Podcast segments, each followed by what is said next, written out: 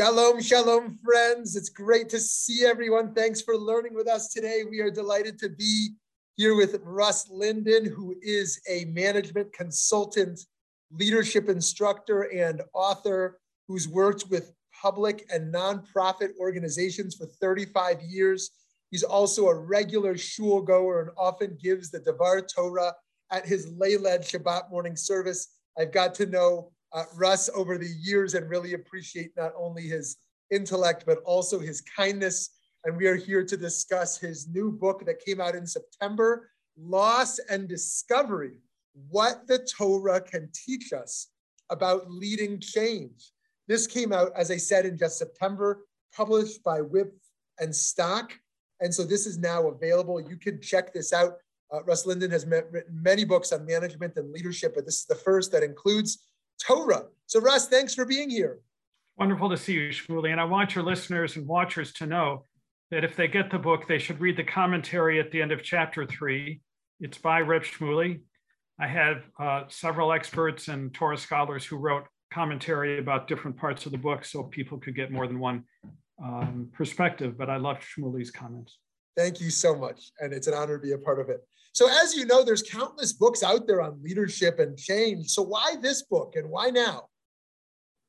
It's a great question. Around 19, uh, 2017, 2018, Shmuley, I started to reflect on a, a mantra, frames in my work that people have been saying for years, which is change is faster and faster.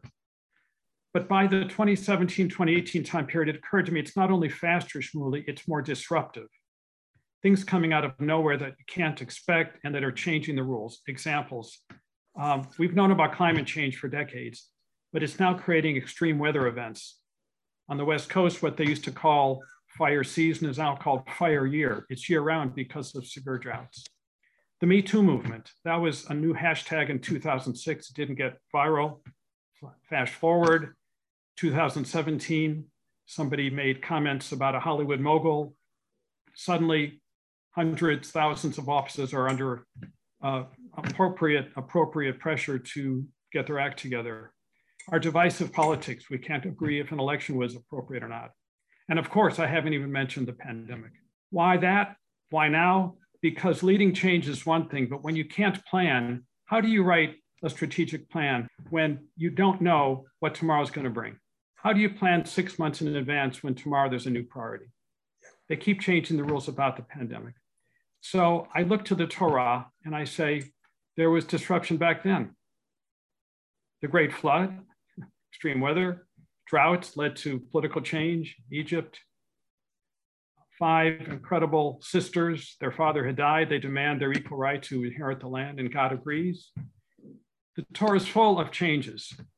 Moses goes to God and says, God, yes, the golden calf was terrible, but don't wipe out your chosen people. God hesitates. Moses says, Look, what will your enemies say? Moses is thinking strategically. So there's so much we can learn because the Torah is filled with disruption, but also wonderful, wonderful messages.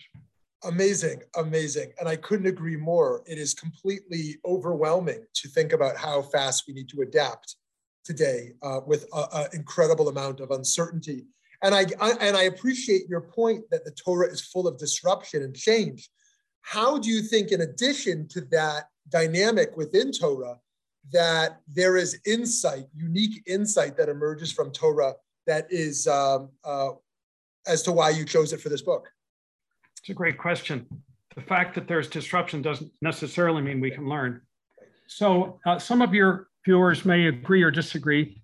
I look at the Torah, Shmuley, and I see a God, a literary God, not necessarily the being to whom all of us, many of us pray that was described in ways perhaps by our inspired um, forebears who wrote the script, that a God that is described in human terms, perhaps to make God more accessible. Example, the Great Flood. Yes, the earth was filled with evil. And then what does God do? God says, I don't think I'm going to do that again. God repents. So the source of everything says anybody can make a mistake. And we acknowledge it and we move forward. So there's a sense in the Torah, amazingly to some readers, that there's some humility there. Think of Joseph, an arrogant young man, for reasons we understand, he was favored. He becomes someone who's empathetic. He sees two prisoner in prison. He says, you don't look so good. What's wrong? He ascribes all of his dream uh, interpretations to God. Uh, what else can we learn? Speaking truth to power. The five daughters of Zelophehad that I mentioned earlier. All five of them go to Moses and the leaders, not just one who might have been overwhelmed.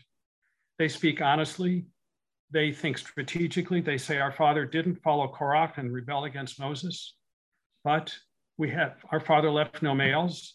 The law says we will get be uh, left nothing. You know the story, Shmuley.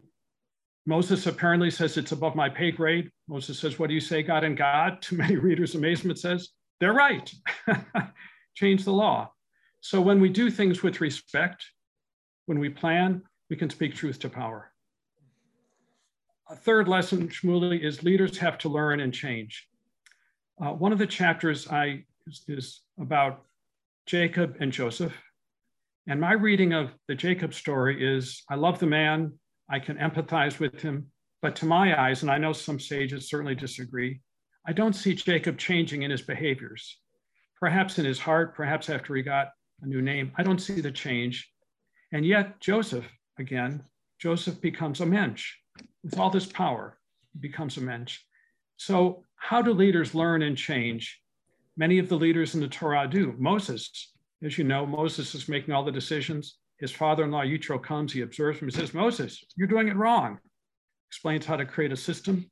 And Moses, to his credit, listens and changes. So, especially in a time of disruption, Shmuley, all of us, not just leaders, have to say, what's ch- changing? What am I doing that I have to let go of? What am I doing that works? And I'll go ahead. Were you going to say something? Oh, please. Yeah. Well, just one more. To me, a kind of a macro lesson from the Torah is, and this is true of modern organizations, that when things are so disruptive, when things are changing so fast and we can't anticipate, be adaptive and flexible in virtually everything, but whatever is at the core of your organization. As I know you, Reb Shmuley, and what you're doing, I suspect the core might be education and social justice, social action. I'm just thinking aloud. Change everything. God gives the people 10 commandments. God gives the people a core of beliefs that are, are as true today as then. And yet, wandering through 40 years, they're always having to change virtually everything else. So, how can we be adaptive and flexible, but hold on to that core? One of the things I love here is that you bring not only your research and you bring Torah together, but also in the chapter about resistance to change, you cite research from neuroscientists. And I wonder, what do we, um, what did you learn from them? And why is that relevant to leading change during disruptive times? In some ways, to me, that's the central question.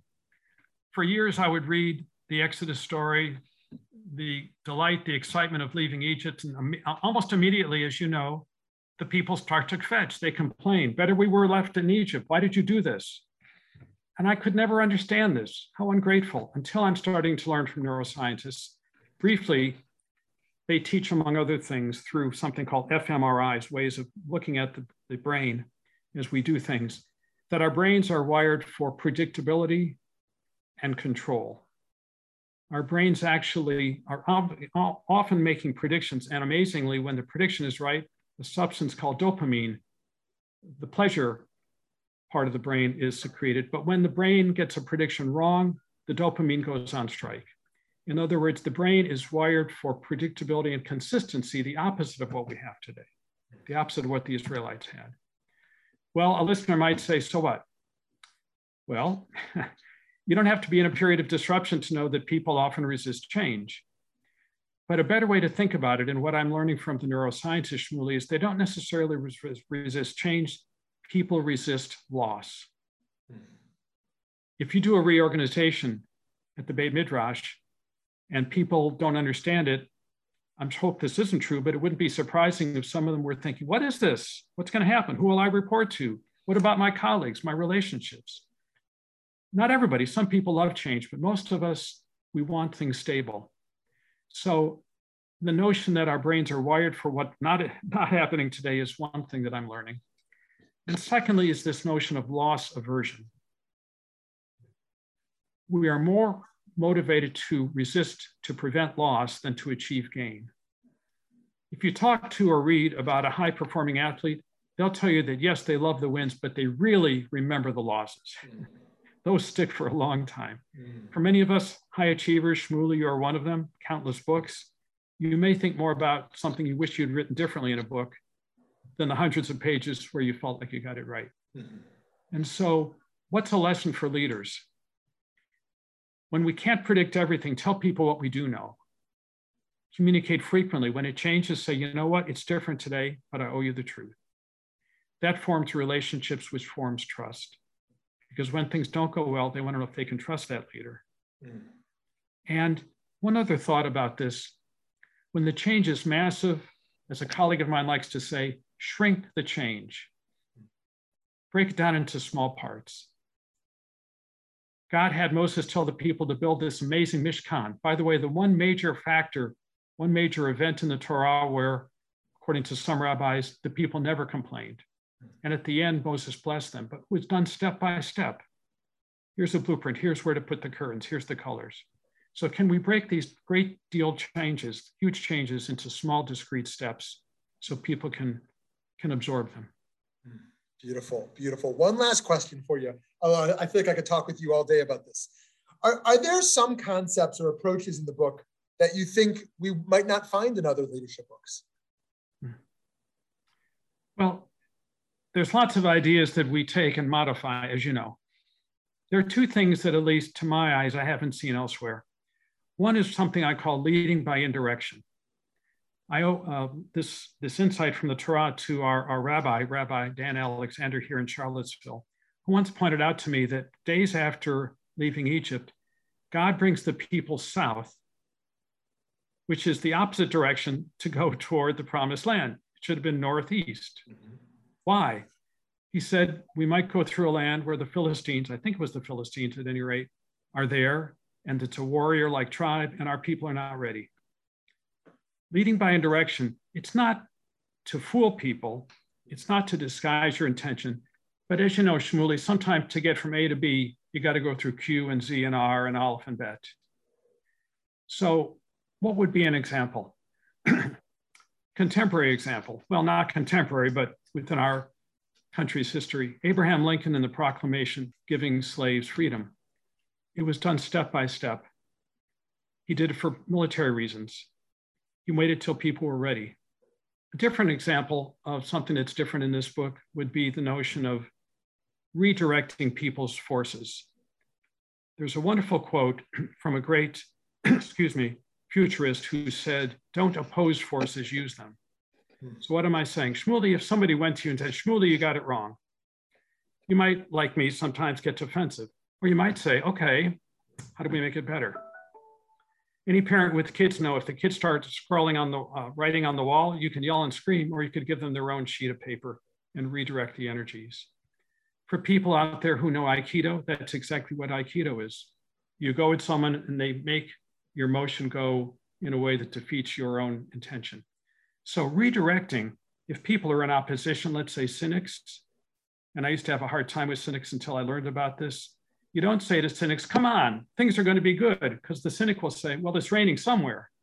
You say, okay, um, I get it. You think that we're on the wrong track. Critique this plan for me, which gets them involved. And then can you find one way to overcome some of the obstacles you see? So we're not trying to change people, we're trying to use what people bring to us to bring all of us to a better place. And finally, this is a controversial notion, but some people would say that what, what Aaron did with the golden calf. Rather than yell and scream, tell the people to stop, Aaron, of course, helped them build the calf. And some of our sages say, well, Aaron was afraid for his life and that there'd be violent rebellion. So Aaron redirected into something that was less bad, you could say, until he could correct with Moses, could correct the matter. Amazing, amazing. Friends, this is only a little taste of what you can experience in Loss and Discovery, what the Torah can teach us about leadership and change. It's not only unique because there's great Torah in there to learn, but also because with Russ Linden, you're getting a management consultant, leadership instructor, and author who's worked with public and nonprofit organizations for 35 years. this is a gem and I want to recommend it. Russ Linden, thank you for this time and for the great work you're doing. It was fun. Really wonderful to speak with you. Take care, Shmuley.